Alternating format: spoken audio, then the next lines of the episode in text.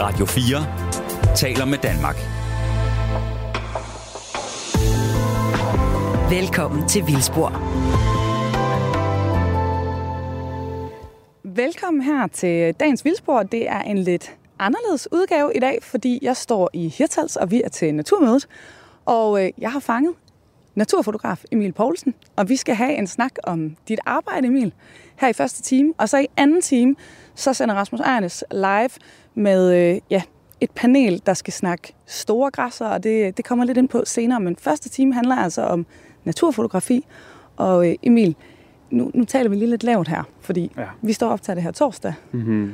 Der kommer en besked i morgen, hvor øh, jeg har jo fået lov til at få at vide, at du bliver jo simpelthen årets naturformidler. Er det ikke vildt? Hvordan har du med det? Ja, men jeg er helt op at køre. Altså, jeg er på månen. det er jo det største klap på skulderen, man kan få. Ja. Øh, men ja, så det er lidt top secret, at vi står herude. Og altså, øh, til lytterne, der ikke kender dig, kan du ikke lige sætte lidt ord på, hvad det er for noget arbejde, du laver? Jo, men altså, jeg er professionel naturfotograf, så jeg lever af det. Og øh, så er jeg også naturformidler øh, på sidelinjen, så du kan finde mig på TikTok og Instagram og Facebook og alle steder næsten, tv og bøger og jeg ved ikke hvad. Og øh, ja, jeg laver ikke andet end bare at være ude i naturen og nørde på maksniveau. Så hvis jeg øh, nu fulgte dig på TikTok, hvad er det så for nogle videoer, jeg kan se med dig derinde? Jamen, så kan du se mig snakke om fisk, om øh, du ved, øh, svampe, om insekter, planter, dyr, altså fugle, hele muligheden. Vi er både under vand, og vi er over vand, og det er et rene eventyr. Og øh, det virker til, at mange kan lide det. Altså, at ja. jeg ligesom tager dem med på eventyr, frem for at være den der kedelige biologilærer, der bare står foran tavlen. Og det synes jeg, altså nu har jeg jo set dine billeder. For det første, så er de jo bare æstetisk meget smukke, men jeg synes også, der er ret meget eventyr i dem. Mm. Er det også noget, du tænker over, når øh, du skal fange et godt billede? Det skal vi jo snakke meget mere om her i løbet af den næste time, ikke? Men jeg synes, de er meget eventyrlige. Ja, altså jeg kan jo ikke lade være med at føle mig lidt som sådan en uh, Disney-prinsesse, når jeg ligger sammen med en rev, som elsker mig lige så meget, som jeg elsker den. Og ja. når man ligesom får lov til at være en del af naturen og være en del af ja, kronhjorte-familien bare lige i 10 minutter. Uh, så jo, det er da sådan et eventyr. det ser i hvert fald fuldstændig uh, magisk ud. Det, vi skal også snakke om i dag, jo, hvordan du tager de her billeder, også hvis folk bliver inspireret. Det tænker jeg, der er mange, der kommer op til dig og spørger, hvordan gør du? Ja. Eller hvad? Er det ikke en typisk ting? Jo, jo, jo. Hvad kamera bruger jeg? Hvordan ja. gør du? Redigerer du? Øh, hele muligheden. Ja.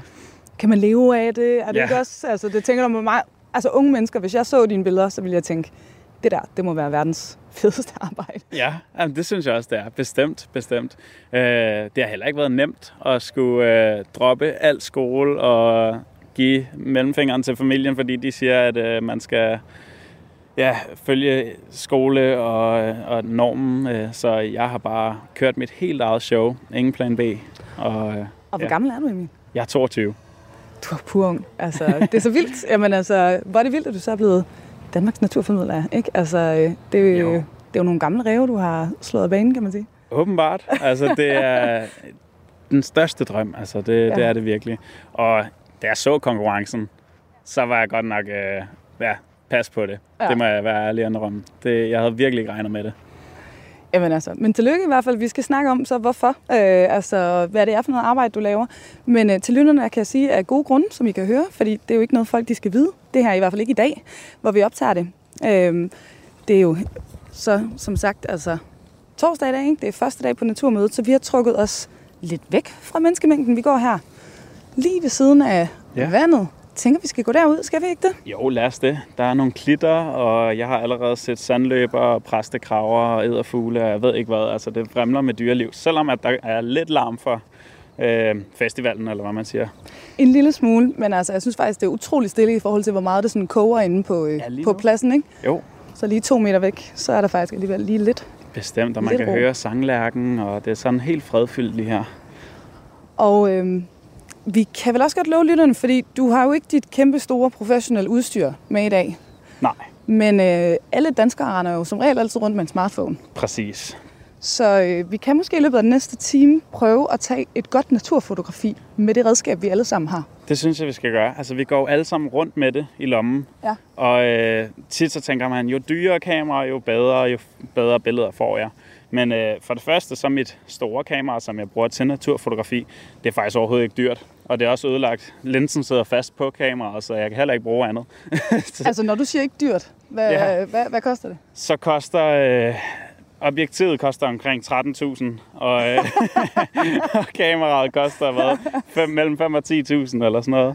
Øh, det, er, det er så brugt. Men, øh, men jo, så vi går jo allerede alle sammen med et kamera i lommen, og det kan jo tage fantastiske billeder. Altså, Ja. det er jo helt vildt, hvad en smartphone kan nu om dagen. Så altså, øh, vil du sige, at man... Skal man starte med en smartphone egentlig? Altså, hvad, hvis man nu er amatør og gerne vil dyrke det her, er det den, man starter med, eller skal man måske investere i et kamera så?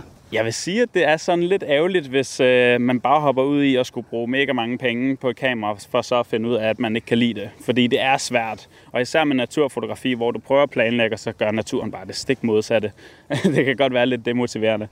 Øhm, så jeg synes, brug det, du har til at starte med. Det kan være, at øh, din farmor eller din mor eller et eller andet har et kamera allerede liggende, eller man kan finde et billigt på DBA eller på, øh, på Facebook-markedet eller sådan noget.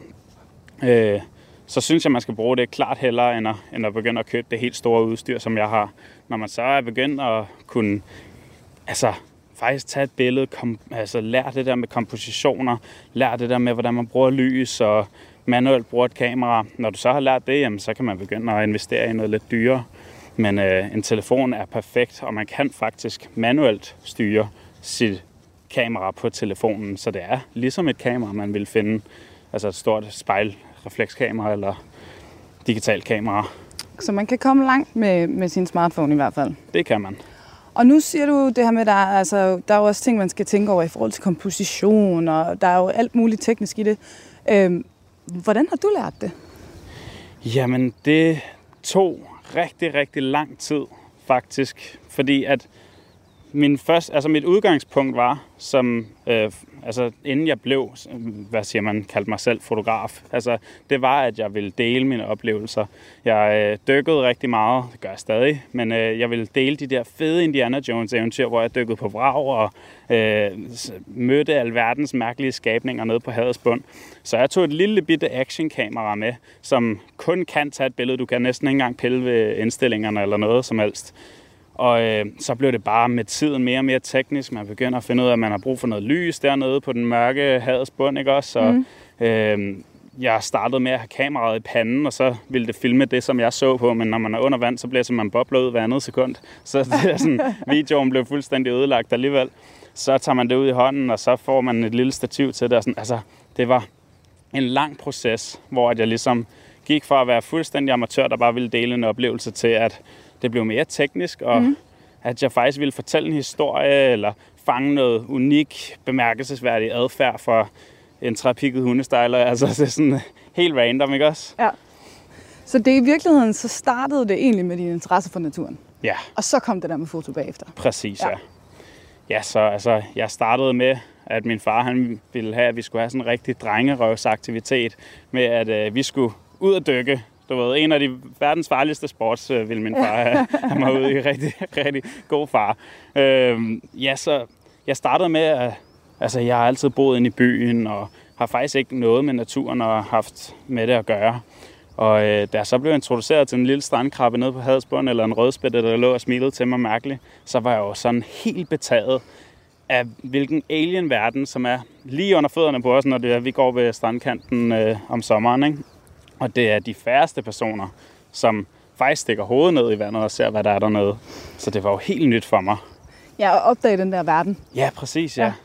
Og det synes jeg faktisk, altså nu, øh, jeg kan ikke huske, om det er det, det du har vundet øh, årets naturfotografi for, det med kronhjorten. Ja, det er kronhjorten, der står og synger i regnen. Øh, den er i gang med at gro sit gevir ud, og det står ned i lange stænger, og han råber nærmest, skriger øh, fuldstændig på toppen af sine lunger.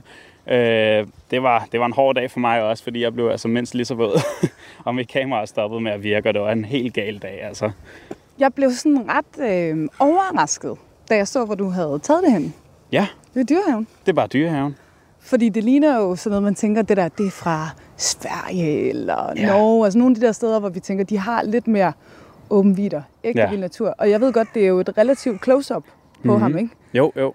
Men der er den der stemning af, at det her, det er bare, det er helt vildt. Ja. Ja. Så er det bare i dyrehaven. Præcis, og vi glemmer lidt som danskere, at naturen den er ret tæt på. Den, øh, lige meget om du bor i København, jamen, så har du Amagerfællet, du har Dyrehaven, mm. du har øh, Gribskov og Harskov og alt det her sådan super tæt på.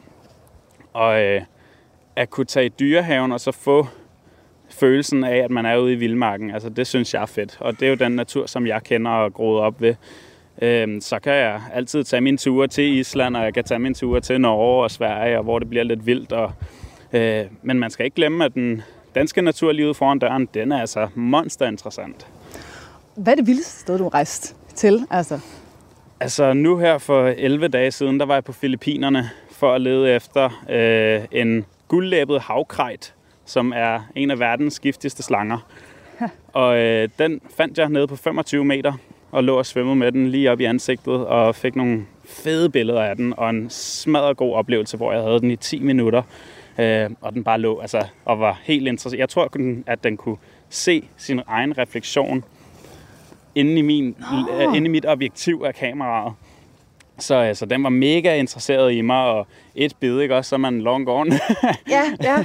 men, øh, men det var fantastisk, at den ligesom ville lade mig ind i dens lille verden, og den viste mig, hvordan den jagede fra hul til hul i redet, og man kunne se den der pagaj-lignende finde, som, eller hale, som den jo har. Den har jo ikke nogen finder, men øh, jo, altså jeg har haft mange fede oplevelser. Jeg har dykket med spækhugger, og jeg har, altså, ja, jeg, Hvordan får man lov til det? Altså, er det noget, man bare kan gøre, hvis man øh, finder de rigtige mennesker at tage ud med, eller skal man have tilladelse til det? Altså, komme så tæt på? Altså, Nej, det er sådan lidt øh, efter egen mavefornemmelse. Mm. det er på egen øh, ja, risk, eller hvad man siger, ikke også? Jeg øh, har arbejdet sammen med nogle dykker, øh, firmaer, blandt andet Kingfish, som laver sådan nogle fede ture, hvor at alle kan få lov til at dykke med en spækhugger, eller øh, dykke med en havslange. Og, øh, og det har givet mig nogle fede muligheder for at kunne gøre. Så alle kan egentlig gøre det. Mm. Og også selvom at man ikke har et rejsebureau, jamen, så kan du jo tage ud og så finde de her dyr på egen hånd, hvis du bare ved lidt omkring dem. Og så skal man jo heller ikke gøre noget dumdristigt. Men, men ja, selvfølgelig er det muligt for alle. Man behøver ikke nogen tilladelse for at lægge og plads rundt med nogle spækhugger. Fedt. Jamen, det lyder jo fuldstændig vildt, men som du siger, der er altså også de her vilde oplevelser. Ja. Lige herhjemme, ikke? Jo, lige netop, ja. Altså, øh, bare to dage før, at jeg dykkede med spækhuggerne, der øh, snakkede jeg med min ven Morten og sagde, at jeg lige havde haft den fedeste oplevelse med træpikket hundestejler. Det var sådan øh, en lille bitte fisk, som bliver rød og blå, øh, når den er i sin paringssæson. Super lille, bliver kun et par få centimeter, men jeg havde set tusindvis af dem, og de sværmede bare mit, øh, mig og mit dykkerudstyr, da vi lå nede og, og, og dykkede, bare her i Danmark, og det var sådan på 3 meters vand eller et eller andet. Det var jo, der var slet ikke noget øh, ja, ekstraordinært over det, andet end at man bare skal være i vandet. Og så kan du få de der vilde oplevelser i september med kronhjortene, der slås og brøler, og du kan se ræveunger lige nu, og oplevelserne ligger og venter derude. Altså, det gør de virkelig. Jamen, og jeg tænker, altså, der er jo rigtig mange, der lytter med, der sikkert, når de... Altså, jeg har det sådan, når jeg ser dine billeder, så tænker jeg, jeg skal ud. jeg skal prøve det der. Jeg kan jo så også se på nogle af dem, nu snakker vi om kronhjorten, ikke? Det er silende regn. Altså, ja. du er jo også ude i elementerne, ikke? Jo. Kan vi vist roligt sige. Jeg kan godt lide det der med, at når alle andre fotografer tager hjem, så tager jeg ud. Det, det er der, hvor man får dyrene helt skrøbeligt. Det er der, hvor man får dem ekstra ramt af, ja, hvad der nu sker omkring den. Så det kan være en sommerhedebølge, når fuglene de har det lidt stramt. Jamen, så kan man få de der virkelig dybe billeder af en fugl, der har det hårdt i sommervarmen, eller en kronhjort, der brokker sig over regnen. du lytter til Radio 4. Synes du, at øh, man kommer lidt tættere på dem på en eller anden måde, når man ser dem i de der lidt mere pressede situationer? Ja, det synes jeg. Jeg tror, at de fleste glemmer, hvad natur egentlig er.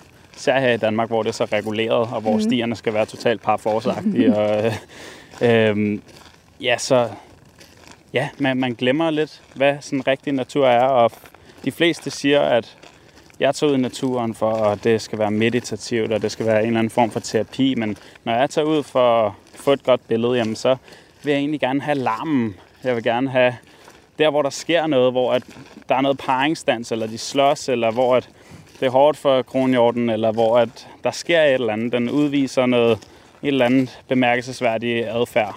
Der skal, der skal næsten ske et eller andet. Og øh, og sådan er det også nogle gange med mig selv. Altså, så, så sparker jeg mig selv ud i noget, vir- nogle virkelig hårde forhold. Nu snakker vi om, om vild natur. og Vi, altså, der er jo sådan en relativt bred konsensus om, det er jo ikke noget, vi har sådan sindssygt meget af i Danmark, ikke i forhold til vores nabolande, og slet ikke andre steder længere væk på, på kloden. Hvordan, det der med sådan at skulle formidle om natur, når du så gør det i Danmark, hvad, hvad, hvad er dine tanker omkring det? Altså, øh, tænker du også på biodiversitet, og altså, mm. øh, hvordan er sammenhængen, synes du? Jamen selvfølgelig. Altså i starten, så var det jo ud af ren interesse, at jeg fortalte om en vipseæderkop, fordi at den er mega sej, og den har sine superkræfter, og det elsker folk jo at høre om. Naturen er jo meget interessant i sig selv. Men som tiden også gik, og man ligesom bliver vækket mere og mere op, netop at vi har en biodiversitetskrise med, at vi overfisker med klimaforandringer, med mm. plastikforurening, eller hvad det nu kunne være. Jamen, så, så føler jeg også, at jeg får en lille pligt til sådan at, at skulle dele det med folk. Mm. Jeg har altid taget naturfotos for at vise den smukke side af naturen, fordi når folk elsker den side af naturen, så vil de også automatisk passe på den. Mm. Øhm, men nogle gange så tager jeg også billeder af fugle, hvor de er fuldstændig viklet ind i plastik. Eller en hjort, hvor den var fuldstændig viklet ind i plastik her mm. for nyligt, så er det. Øh, hvor at det går lige i hjertet. Og det er jo bare sådan to forskellige måder. Altså vil du vise det fuldstændig upfront, jamen så gør jeg det nogle gange, og nogle gange så er det sådan den mere smukke side af naturen, jeg viser. Men jo, altså, vi har nogle store kriser som biodiversitetskrisen, og det synes jeg er en brik i puslespillet, som mange tit glemmer mm. øh, her i Danmark. Øh, så, så det lægger jeg meget fokus på i øjeblikket, og, øh, og vil gerne lægge endnu mere fokus på det. Og det er jo fantastisk så at kunne være til naturmødet, hvor at det bliver bragt op i lyset. Ja, altså det er, øh, jamen, til lytterne, der aldrig har været på øh, Naturmødet, nu har jeg jo kun været her i nogle timer indtil videre, mm. øhm, og øh, der er virkelig en speciel stemning. Ja, det er der virkelig. Det, alle virker glade, men alle er også klar til en debat. Ja.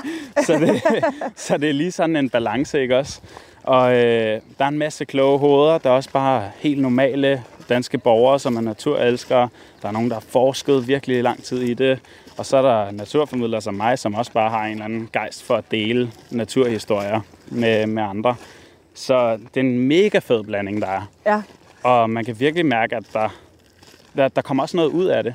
Frem for, at alle bare sidder hjemme bag deres Facebook-profil, og så sidder og sviner hinanden til. Er der måske nogle, nogle sundere snakke, man har, når det er så ansigt til ansigt, ikke? Jo.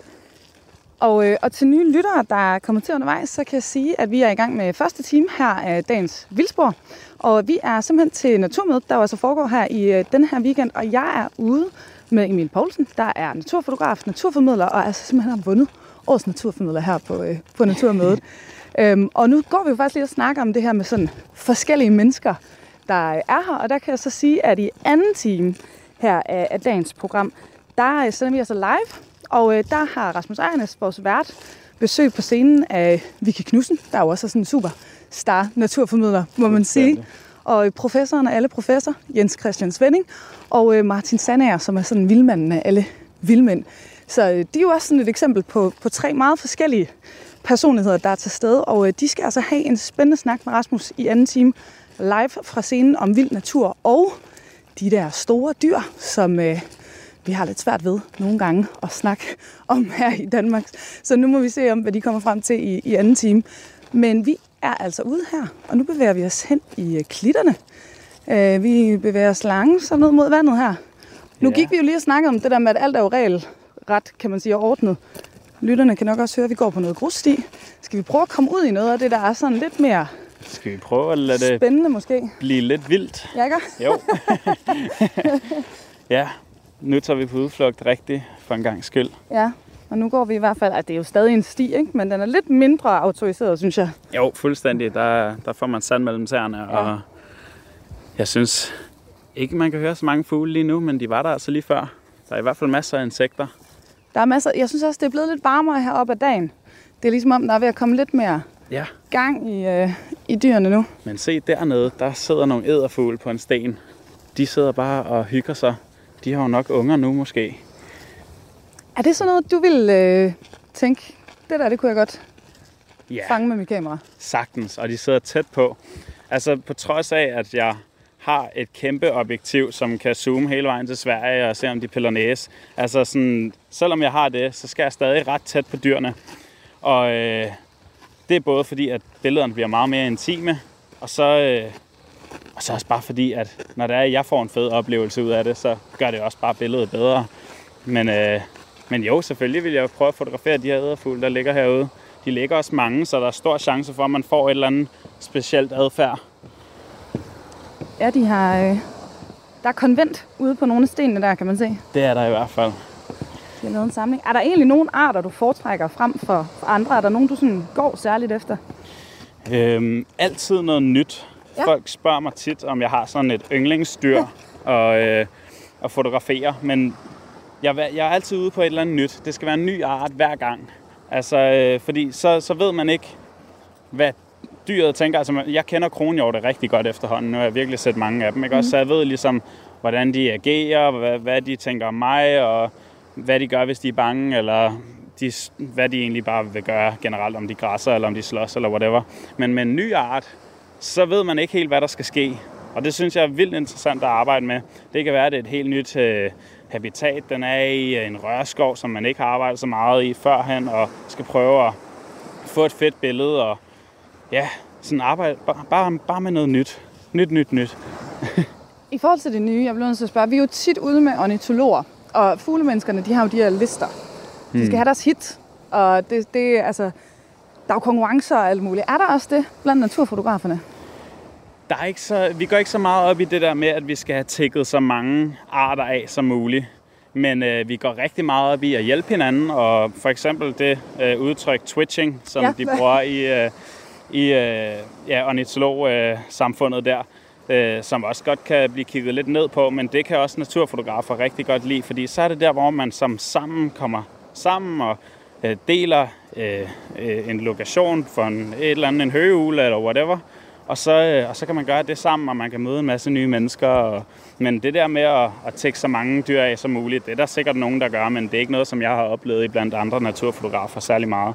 Altså det kan være lige så kedeligt i gåseøjne som en gråand, der, øh, der bare laver et eller andet specielt, så, så får man lyst til at fotografere det. Ja. Så om det er en høgeugle, som der kun er en af i Danmark, eller en gråand, de kan altså være lige, øh, lige interessante begge to på et kamera. Og nu, øh, altså nu snakker vi så om, der er ikke nogen art, det handler om nyt, det handler om oplevelserne. Øh, I forhold til, når du så formidler for eksempel på TikTok eller andre platforme, mm. er der nogle sådan kernebudskaber, du har der? Har du et fokus der, eller er det også ligesom, hvad du er ude og opleve, hvad der, hvad der kommer? Jamen altså, det er jo tit, at jeg finder dyret eller svampen på en af mine ture, når der er ude at fotografere.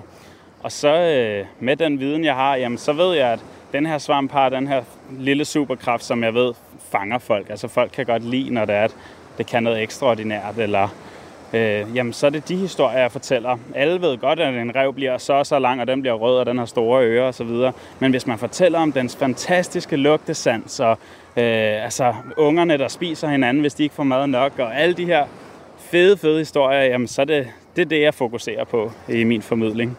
Så det er den der sådan, øh, det er æstetikken, men også kærligheden og oplevelsen i naturen, som du tænker er nøglen til så Præcis. også at passe på den. Lige netop, ja. Ja. ja. Det er det. Radio 4.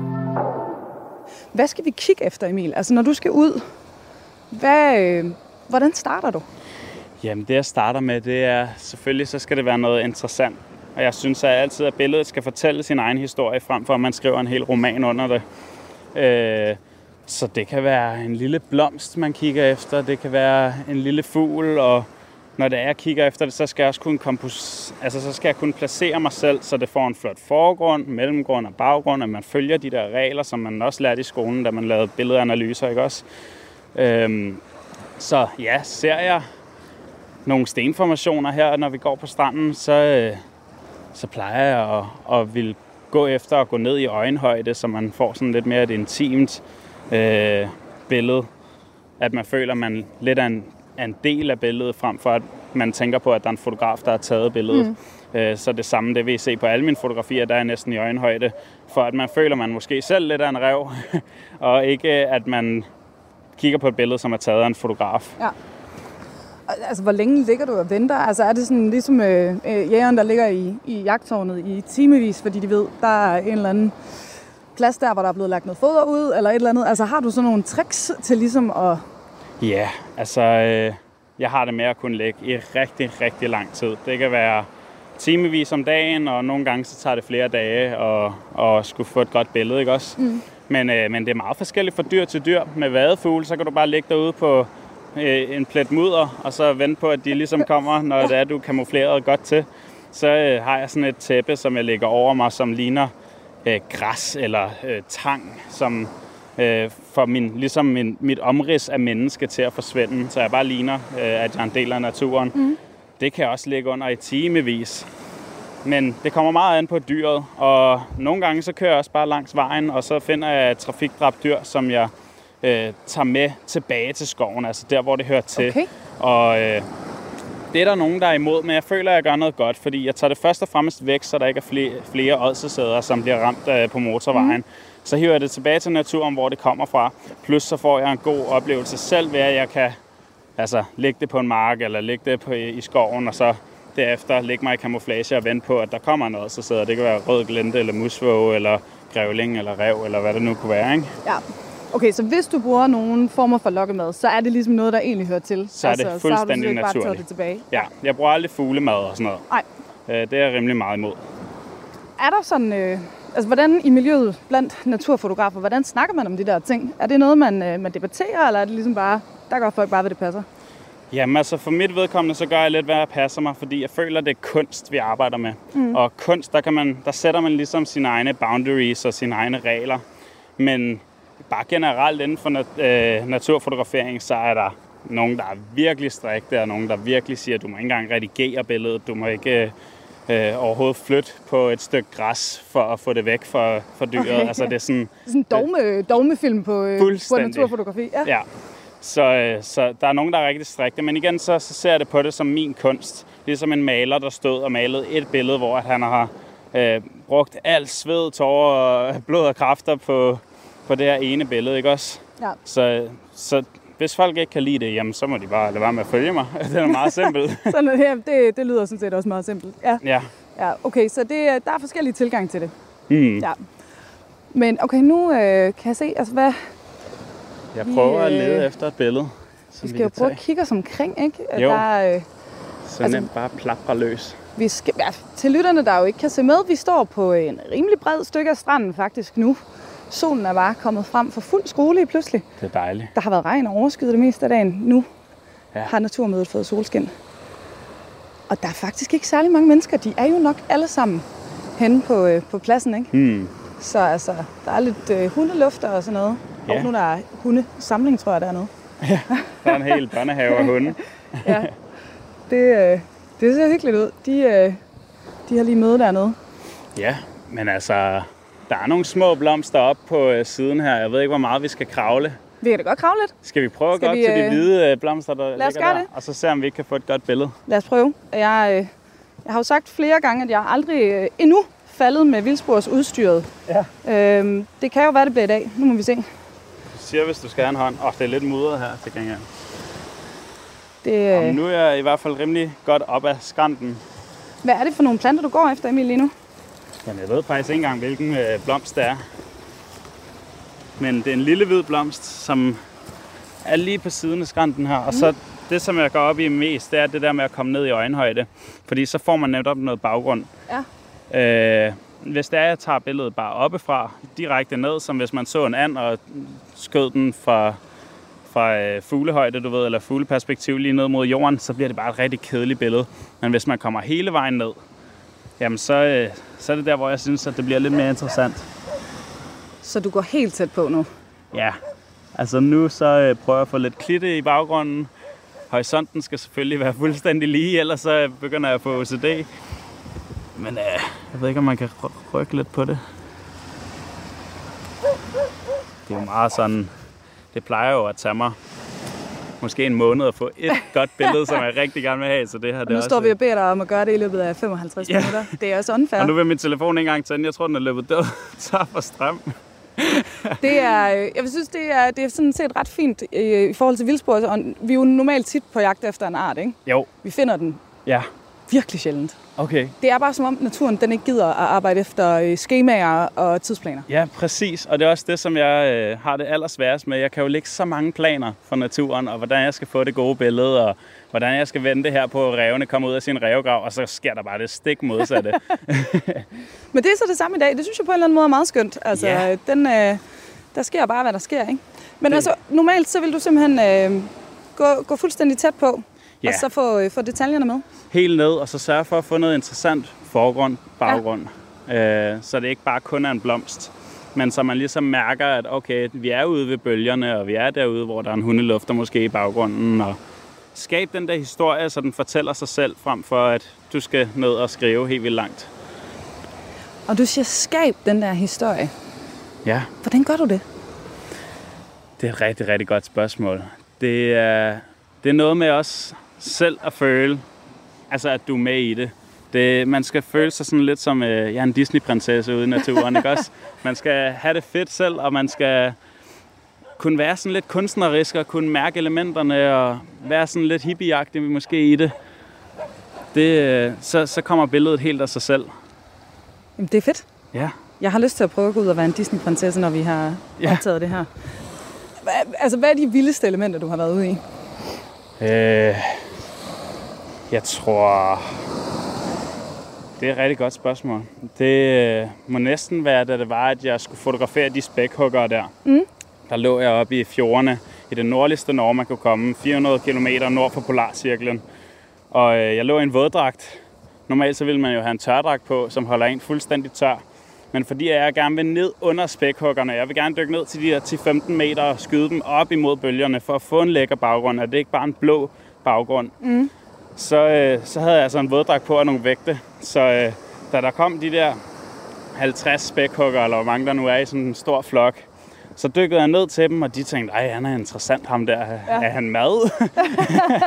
ej, øh, jamen så, så det var bare hammerne koldt, ikke også? Og vi sad ude på sådan en øh, lille Zodiac, hedder det, sådan en lille Navy Seal gummibåd, Ja. øh, med de der tubes på siderne. Og øh, ja, der sad vi sådan hele dagen op og ned af vandet, og man skulle ligesom følge efter spækhuggerne lidt, fordi de er jo lynhurtige, og hvis de ikke gider en, så er de altså også bare faret afsted Ja. på 0,5, ikke? Så, øh, så ja, det var op og ned af vandet sådan en hel dag i, ja, hvad er vandet der? 2 grader, 4 grader. Virkelig, virkelig koldt og Ja. med vind på, og solen den står ikke rigtig op deroppe, så det er nærmest også nat, og du har jo en lang solopgang slash solnedgang der, fordi at solen bare ikke kommer højere op. Så du har kun lige de der sådan 4-5 timers dagslys, og så i mørket, der skal man både lede efter dem og sørge for at få noget mad og også få sin søvn og så videre. Så det synes jeg var virkelig, virkelig hårde forhold. Ja. Men nok også den fedeste oplevelse, jeg nogensinde har haft. Det lyder fuldstændig sindssygt. Altså, jeg kom til at tænke på øh, den, øh, den første dag nærmest. Jeg har boet på øh, Nordgrønland i et par år. Den første dag, jeg var der, så i min lejlighed, så øh, den var sådan lige ud til vandet i en by, der hedder Asiat. Ja. Øhm, og så øh, kigger jeg ud af vinduet, så er der bare spækhugger ude i bugten. Altså sådan Ej, ja. 15 meter fra vinduet eller sådan noget. Ikke? Fantastisk. Og jeg kan bare huske, at øh, de der oplevelser, da jeg så kom tilbage til Danmark, så var jeg sådan, fuck mand, ja. Ja. hvor er her bare pissekedeligt. Altså jeg var sådan næsten rasende over, at vi ikke har større adgang til de der sådan Ja, helt vilde, jeg føler mig mikrolille, jeg er i den her kæmpe store, hmm. vilde natur. Altså har du aldrig, kommer du aldrig hjem og er sådan vred? Altså du er jo en meget flink naturformidler, ikke? Jo, jo. Altså, jo, du har ret. Når det er, man kommer hjem, og man ser den der danske skov, som man er vant til, Ja, så tænker man, ja, det, det er jo bare som det plejer. Men så, øh, så tvinger jeg mig selv ud. Altså, jeg kan ikke vente om morgenen med at komme ud. Altså, jeg glemmer altid at spise morgenmad, fordi jeg bare skal ud i naturen og ud og være der hele Ja. tiden. Så, øh, jamen, så, så lige pludselig sker der et eller andet. Ja. Ja. To skovsnæpper, der slås altså midt i skoven. Det er to små fugle, men de kan også bare være ja, næsten lige så interessant som en spækhugger lige pludselig. så selv i den Det- der pissekedelige danske produktionsskov, Ja. så Ja. er der altså alligevel noget, der er et vildt øjeblik, man godt kan, kan nyde. Præcis. Ja. Man kan godt glemme omverdenen, også bare med små øh, svaler, som lige flyver foran os der. De er så fine. De er virkelig fine. Ah, men altså har virkelig smukt lige nu. Altså det er en skøn, Ja, det er skøn dag, vi lige har valgt at gå tur på, må man sige. Ja. Radio 4 taler med Danmark. Og, øh, og til lyttere, der er kommet til undervejs, vi er i gang her med første time af dagens vildspor. Vi er på Naturmødet den her weekend. Øh, Og første time her, den er så optaget øh, torsdag, altså første dag af naturmødet, hvor vi simpelthen har fået lov til at øh, få en lille forwarning om, hvem der vinder årets naturformidler. Ham øh, går jeg sammen med nu, Emil Poulsen. Og det er derfor, vi er gået lidt væk, for det er jo faktisk hemmeligt nu. Men her lørdag, hvor det bliver sendt, så har du jo altså fået den her pris, og så, så er det ligesom øh, sket, ikke Emil? Jo. Hvordan var det, da du fik at vide, du var nomineret? Jamen, jeg sprang jo op af stolen, og så øh, ligesom jeg skulle til at juble og fortælle alle om det, så sagde de jo, at man skulle holde det helt hemmeligt. Ja, Altså, øh, ja. alle, alle undtagen Vildsborg måtte få det at vide, ikke? Ja, præcis, ja. ja. Så det, det var, altså, jeg var jo helt op at køre. Ja. Det er virkelig skørt, fordi jeg ser jo op til alle de andre, og de er lidt ældre end mig. Altså, jeg, jeg er 22 år, ikke? så jeg har alligevel de se- seneste, seneste par år kigget på deres videoer og på deres formidling og blevet inspireret af det, og nu står jeg her selv som, hvad, en af dem. Ja. meget, meget mærkeligt. Og som 22-årig, altså det var jo øh, Vildsborgs øh, vært, Rasmus Ejernes, har jo vundet Ja. sidste år. Der blev han jo årets naturformidler. Han er jo ikke, sejt. øh, han er jo ikke 22, vel? Det Nej. har taget ham noget, Ja. noget længere tid. Men altså, det siger også bare meget om, hvad man kan med en drøm. Fordi at, øh, det samme med naturfotografien. Jeg har aldrig taget en uddannelse inden for naturfotografi. Mm. Jeg, jeg har bare haft en kæmpe passion og en kæmpe drøm for det, og så vinder man Danmarks bedste naturfoto. Øh, så der er meget, man kan med en drøm, og jeg har jo heller ikke forsket biodiversitet i flere år, og øh, ligget og skrevet lange, lange romaner om det. Øh, nej, jeg, jeg har bare en, en gejst for det, og jeg har fundet det der barn i mig selv, og det der nysgerrighed, og det virker folk til at kunne lide. Så Og, øh, altså, du elsker simpelthen bare naturen. Jeg elsker, elsker, elsker naturen. Og øh, ja, og det, det kan man jo se på netop TikTok, hvor at, ja, flere hundredtusinde mennesker kigger med bare for at kigge på en, ja, en lille æderkop eller en lille plante, som kan noget. Ja. Det, det synes jeg er inspirerende, og det sparker mig jo ud hver morgen. Det kan jeg godt forstå. Det er jo også sindssygt fedt. Altså, i forhold til, fordi der har jo været en forøget, kan man sige, sådan naturbegejstring i Danmark. Det synes jeg i hvert fald, man kan mærke. ikke? Der er meget mere fokus på det. Vi begynder mm. også forhåbentlig snart på et eller andet tidspunkt at have nogle naturnationalparker og alt det her. Der er sådan en bølge i gang.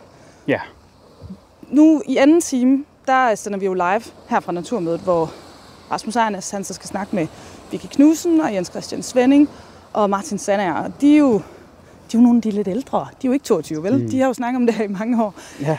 Hvis du nu skulle have en eller anden drøm for Danmark i forhold til vild natur, altså har du et eller andet, du tænkte, det der, det gad jeg altså godt se eller opleve, eller at vi gjorde? Ja, yeah.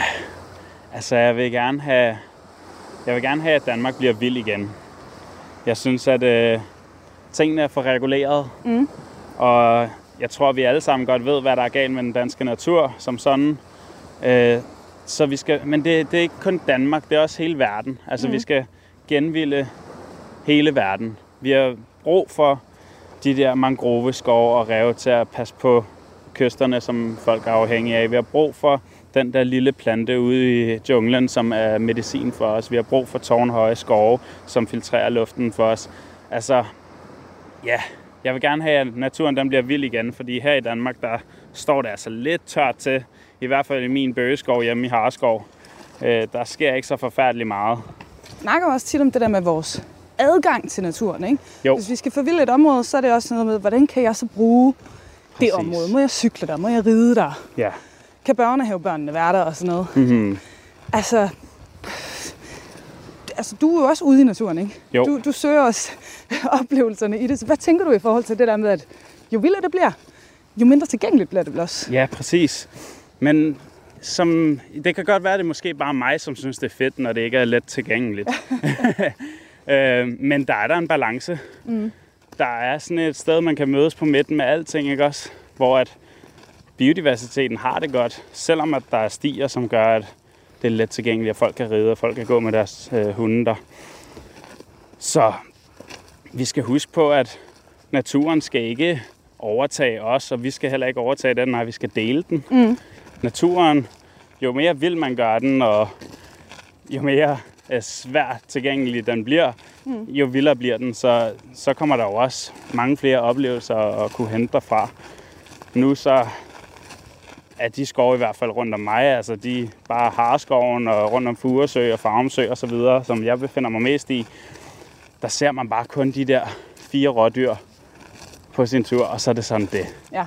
Man ser virkelig ikke særlig mange fugle, man ser ikke særlig mange insekter, heller ikke noget planteliv, fordi at ja, rådyrene har spist det hele, og det er der ikke nogen ulv til at spise dem. Altså det er sådan, det bliver bare lidt kedeligt. Og det er dejligt at være i naturen, og alle kan lide naturen, alle kan lide en solnedgang, eller at gå langs havet, eller bruge sin weekend i skoven. Men jeg tror bare, vi glemmer, hvad rigtig natur er. Og man kan også bare se, fra da jeg var yngre, og man kørte i bilen, så skulle man hele tiden have vinduesfiskerne på øh, om sommeren, fordi at der var så mange insekter i luften. Ikke? Det ser jeg ikke nogen steder. Så jeg synes, det, jeg synes, det er sørgeligt. Mm. Det synes jeg virkelig. Og altså, biodiversitet er jo et kæmpestort ord. Kæmpe opsummering af alle arter, altså fra øh, tusindvis af habitater til millioner af arter og milliarder af individer. Og ja, så jeg synes, vi skal huske på, hvad, hvad rigtig natur egentlig er. Mm. Og vi går i hånd i hånd med det, og det er lidt ligesom at flette fingre sådan med sit livs kærlighed. Altså, hvis man behandler dem dårligt, øh, så, så smutter de fra en, ja. og det gør alt det praktiske lidt dårligere, og økonomien og alt det der, men oven i det, så bliver man også bare sønderknust. Så når vi går og fletter fingre her med biodiversiteten og den danske natur, så skal vi bare huske på, at den er altså ikke det samme uden de der små insekter i jorden. Den er ikke det samme uden de masse fugle, som spiser dem. Og, Og det måske er okay at give lidt slip, eller hvad? Ja, altså, hvis vi præcis, skal, ja, hvis vi skal være i et godt forhold, ikke? Jamen, det er det, jeg prøver at komme hen mod. altså, ja, naturen er naturen, og det er lige meget, om det så er fra Afrika eller til Danmark. Mm. Der skal være rovdyr, der skal være fugle, der skal være insekter, der skal være masser af planter.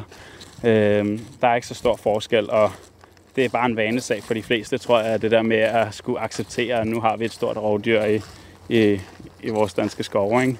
Øh, men naturen er naturen, og den skal ikke være for reguleret. Og altså, øh, når, når du tager dine billeder, og, og folk de også bliver præsenteret for dem, øhm, og nu kan jeg jo sige til lytterne, de kan jo gå ind på din hjemmeside, hvis mm. de sidder og tænker, jeg vil gerne lige se noget af det her, mens, øh, mens vi snakker. Øhm, hvad er deres reaktioner normalt på det? Altså på mine billeder? Ja. Øh, jamen, folk har det med at sige, at billederne egentlig er flotte i sig selv, men det er mere eventyret, som folk følger mig for. Ja. Så jeg har været 140.000 følgere på Instagram, og de følger mig ikke, fordi at jeg tager helt vildt gode billeder. Nej, det er det der eventyr, som jeg tager dem med på.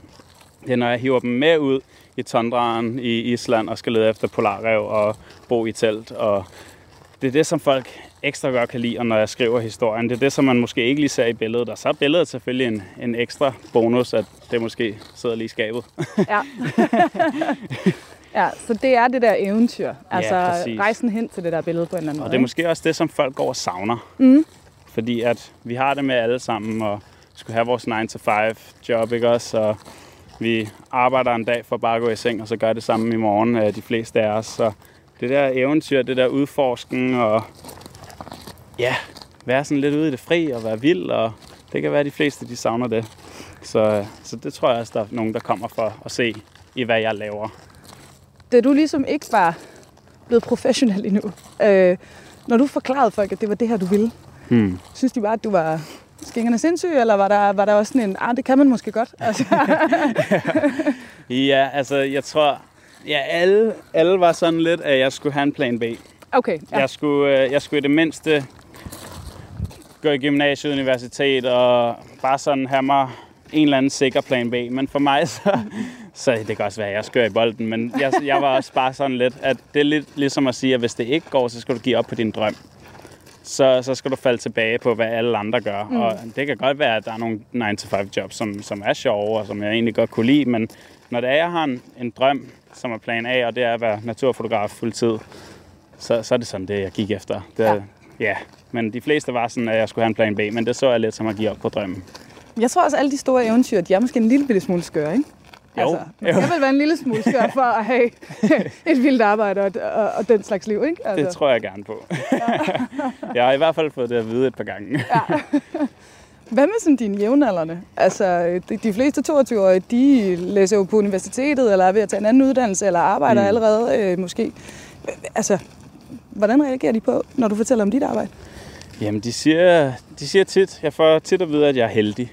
Og det synes jeg bare ikke nødvendigvis, er, fordi at det er dem, der sidder og arbejder hårdt på at skabe en fremtid, hvor at jeg ligesom tog i gåsøjne den nemme vej og bare smuttede fra skolen netop og for at rejse verden rundt og ja, dykke verdens mærkelige steder. Og så folk siger tit, at jeg er heldig, men det synes jeg egentlig ikke, jeg er. Og ja, de andre, de studerer og, og arbejder og så videre. Mm. Men jeg føler, det er sådan lidt noget, som alle kan med den ret, rigtige drøm. Eller sådan. De skal bare lige finde den der lille sti, mm. øh, som passer dem. Det, jeg siger jo ikke, at alle skal være naturfotografer, men hvis der er noget, man godt kan lide og skal sætte sig for, jamen så, så er alting da muligt. Selvfølgelig er det det. Ja. Jeg, man kan også sige, at jeg kalder mig selv for øh, fuldtids naturfotograf eller øh, professionel naturfotograf og lever af det. Men der er også mange andre ting i det. Så er der naturformidlingen, så er der min... Jeg, ja, jeg laver udstillinger, jeg holder også foredrag. Og, altså, der er en masse ting, som jeg ligesom måtte prøve at, at bevæge mig igennem det der buskages i ad en lille bitte sti, for at kunne finde den rette vej. Og det her, det er og den færre spørgsmål, når man øh, har, har set alle dine billeder og også dine videoer og sådan noget. Men hvad er den... Hvad er det øjeblik, lad mig sige det sådan i stedet for, for det er jo ikke nødvendigvis et billede, men hvad er det øjeblik, der har gjort størst indtryk på dig? Oh. jeg sagde, det var unfair. ja, størst indtryk på mig. Øhm, jeg tror, jeg tilbragte fire dage øh, på Helgoland med nogle suler. Og der fik jeg virkelig set, hvordan plastikforurening øh, går ind og påvirker de her kolonier. Mm. Øh, så sådan nogle momenter som det, det vækker mig virkelig op. Altså man kan have det her, ja, den der prinsessedrøm, eventyrlige eventyr, ikke også, man er på. Men så nogle gange, så, da jeg var med spækhuggerne, jamen, så så jeg, at der var noget fiskenet i vandet, som de kunne blive øh, fanget i. Ikke? Øh, da det var, at jeg når det er, jeg bare er i dyrehaven, jamen, så ser jeg en hjort fuldstændig viklet ind i plastik. Øh, med sulerne der øh, på Helgoland, så begyndte de at, at tage sådan et, et blåt fiskebånd eller et eller andet, og mm. snurre det rundt om hinandens hals, som sådan en øh, form for smuk paringsdans, men med et virkelig sørgeligt symbol om, at de fiskere, der er derude, de passer ikke ordentligt på deres ting, eller deres, deres mm. skrald, ikke? det rører bare i vandet. Øh, sådan så de bruger, sulerne bruger det som øh, redemateriale og sådan noget. Så på hvilken som helst tur, jeg har været på, lige meget om det er den mest mørke hjørne af naturen, så kan man se menneskers ja, impact. Ja. Og det plejer at ramme rimelig hårdt, det synes jeg. Du lytter til Radio 4. Tiden går virkelig hurtigt, når man øh, snakker og går og i solskin. Øhm, til lytterne, vi skal lige om lidt til nogle nyheder, og øh, bagefter så er der anden time, hvor vi altså sender live fra scenen her på øh, Naturmødet, hvor Rasmus Ejernes, han skal snakke om store dyr, besværlige store dyr med øh, Vicky Knudsen og Jens Christian Svending og Martin Sandager. Men inden vi skal til nyhederne, vi skal lige runde af, og der er jo 100.000 ting, jeg kunne tænke på at spørge dig om, Emil. Men du har snakket om det her med sådan at komme tæt på dyrene, og også at man mm. ligesom bliver lukket lidt ind. Føler du ligesom, at du øh, kan få lov til at blive en del af deres hverdag på en eller anden måde, når du, når du ligger derude? Ja, det er det, som jeg går efter ved hvert billede. Øh, jeg hører rigtig mange naturfotografer sige, Emil, du skal være fluen på væggen, du skal være usynlig, men by, dyrene er bygget til, altså de har store ører, de har en fantastisk lugtesans og nogle gange rigtig godt syn. Øh, så de ser en. Altså mm. lige meget hvor god camouflage du har på næsten, så ved de i hvert fald, at der er et eller andet på færre. Det er sjældent, at det er omvendt i hvert fald. Så jeg har det meget med, at i stedet for at skulle være fluen på væggen så, og arbejde imod dyret, så arbejder jeg med dyret. Mm. Og det betyder, at jeg ikke tager billedet første chance, som jeg har med polarreven. Nej, jeg bruger lige fire ekstra dage med den, for at komme helt tæt på den, arbejde med den, være en del af dens lille øh, gruppe, og, og så få de der helt intime billeder, og få den der naturlige adfærd. Ja, så arbejde med dyret i stedet for mod dyret. Og altså, hvis nu man skulle give nogle gode råd til, hvis der sidder nogle øh, gamle som unge derude, der gerne vil i gang med naturfotografi, kan man lave sådan en øh, ja, øh, opsummering af sådan de vigtigste ting, der skal til, hvis man skal i gang? Ja, altså øh, man skal huske på, at selvom at jeg kan være fotografen, som de måske ser op til, eller tænker er vildt god, så er min success rate virkelig, virkelig lav. altså sådan, vi snakker, at jeg kan tage på 20 ture, og så få det billede, som jeg synes snakker til mig på en tur, ikke også? Så, øh, så man skal huske på, at naturen er naturen. Det er monstersvært, men det handler mere om oplevelsen end billedet selv. Så ja, bare lige husk på, hvorfor man gør det. Er det fordi, at man bare gerne vil have tusindvis af følgere på Instagram, og man begynder at tage billeder, eller er det faktisk fordi, at man gerne vil have nogle gode oplevelser? Ja. Så øh, få de gode oplevelser, og ja, mærk den der kærlighed til naturen, før at man begynder at tænke pengemæssigt, eller stort dyrt udstyr, eller ja, mange følgere, eller hvad det nu kan være. Det synes jeg er et rigtig godt råd. Og apropos vores mission i dag, ikke? Som, øh, som der var planen også en ting, og så blev virkeligheden en anden. Så havde man en anden oplevelse, ikke? Præcis. Øh, og nu er vi måske ved at blive øh, kørt ned her. Vi, øh, vi rykker os lige lidt. Der er jo også øh, menneskedyr til øh, naturmødet, som ja. Man skal øh, vikle sig rundt omkring. Øh, ja, okay, så altså, du siger, du, du, du kan jo tage på 20 ture, og så får du det der ene billede. Har du nogen idé om, hvor mange billeder du sådan tager på et år? Altså, Uff, på et år. Øhm, jeg føler ikke, at jeg tager mange billeder i forhold til mange andre. Altså, der findes kameraer, der kan tage 20 billeder i sekundet. Ikke? Mm. Mit, det kan tage 4 billeder i sekundet. Så det er faktisk for let ja. øh, til, at jeg kan nå at fange mange momenter. Øh, så jeg har altid set på det som, at jeg er, er sådan en kunstner, der maler et billede. Altså, en maler vil heller ikke male 100. Han maler det der ene gode billede, som snakker, taler til ham, og som han har proppet alle kræfter ind i. Øhm, Så jeg ser det lidt på samme måde med naturfotografi. Øh, Jeg tager det der ene gode billede, men på et år, så skal der nok have taget ja, 10.000 vis af billeder. Altså mange, mange flere. Ja. Øh, og dem skal man så sidde og sortere i. Ja, men tit når det er, jeg er ude, så, så ser jeg lige reven gab, du ved, og så får jeg det billede, og så husker jeg det billede. Altså. Okay. jeg tænker sådan, ja, jeg kigger ikke dem alle sammen igennem. Jeg, jeg kan ligesom huske, hvor de gode momenter var. Ja. Øh, og så rører de andre bare i skraldespanden, Ja. ja. mens jeg bruger 5 ud af 5.000 billeder. Okay, så det, så det er faktisk også tit det der oplevelse, du har. Det er ikke sådan, at man sidder i efterredigeringsfasen og opdager, oh, der var lige et eller andet Nej, sindssygt præcis. fedt billede, som jeg bare ikke havde. Altså nogle gange er der en lille guldklump, man der lige havde overset, Ja. øh, selvfølgelig. Men man husker de gode momenter, og det er dem, man finder, og så, og så begynder man at redigere på det billede. Ja. Ja. Hvad har du et øh, næste projekt, du skal i gang med her hen over sommeren? Oh, jeg har mange, som jeg rigtig gerne vil. Øhm, jeg kunne godt tænke mig at bruge meget mere tid på, i Norden. Øh, jeg har sådan faldet lidt for kulden. Mm. Øh, selvom jeg har været jeg er dykkerinstruktør og har været i varme lande og været dykkerinstruktør. Så nu er jeg totalt faldet for kulden og skal klart op og finde nogle isbjørne og lidt Fedt. Forskelligt. Ja. Så jeg skal ud i verdens sidste vildmark. Jeg vil gerne bare ud, hvor der er aller vildest. Ja. Det, altså, det lyder også fuldstændig vildt. Øh, øh, så okay, så øh, isbjørne, det er, Isbjørne, det, er det, det- næste hit, hvis jeg må kalde det det. Ja, jeg tror, jeg skal, jeg skal lede efter dem. De, de er lidt spændende. Det lyder også en lille smule farligt. Hvor tæt på dem tror du, du kan komme eller vil komme? Altså, jeg så engang en video af en fotograf, som stod med en kæp og sit kamera i den ene hånd og en kæp i den anden hånd. Og så, øh, når isbjørnen kom for tæt på den, så fik den lige et dask på snuden. Så jeg tror virkelig, øh, hvis man har lyst, så kan man komme tæt på, men det skal også være øh, altså smart, ikke også? Jo. Øhm, så jeg må have en eller anden øh, en professionel deroppe til at tage mig med ud, og så gøre det på en sund måde. Ja, en god guide, der, Præcis, der kan ja. hjælpe dig. Ja, er man meget afhængig af det, når man er ude for øh, Danmarks grænser? Øh, jeg synes, det, det er godt, hvis man gerne vil have en god oplevelse, så øh, i stedet for at starte forfra, ligesom at skulle begynde at, lære området at kende og skulle begynde at prøve at finde dyr, så, så er en privat guide, altså en af, man kan jo bare skrive til folk på Instagram, som bor i området, så vil de sikkert tage en ud. Øh, det er jo et fantastisk community, det her, som vi har som naturfotografer og netologer og bare naturelskere. Vi giver gerne hinanden gode oplevelser.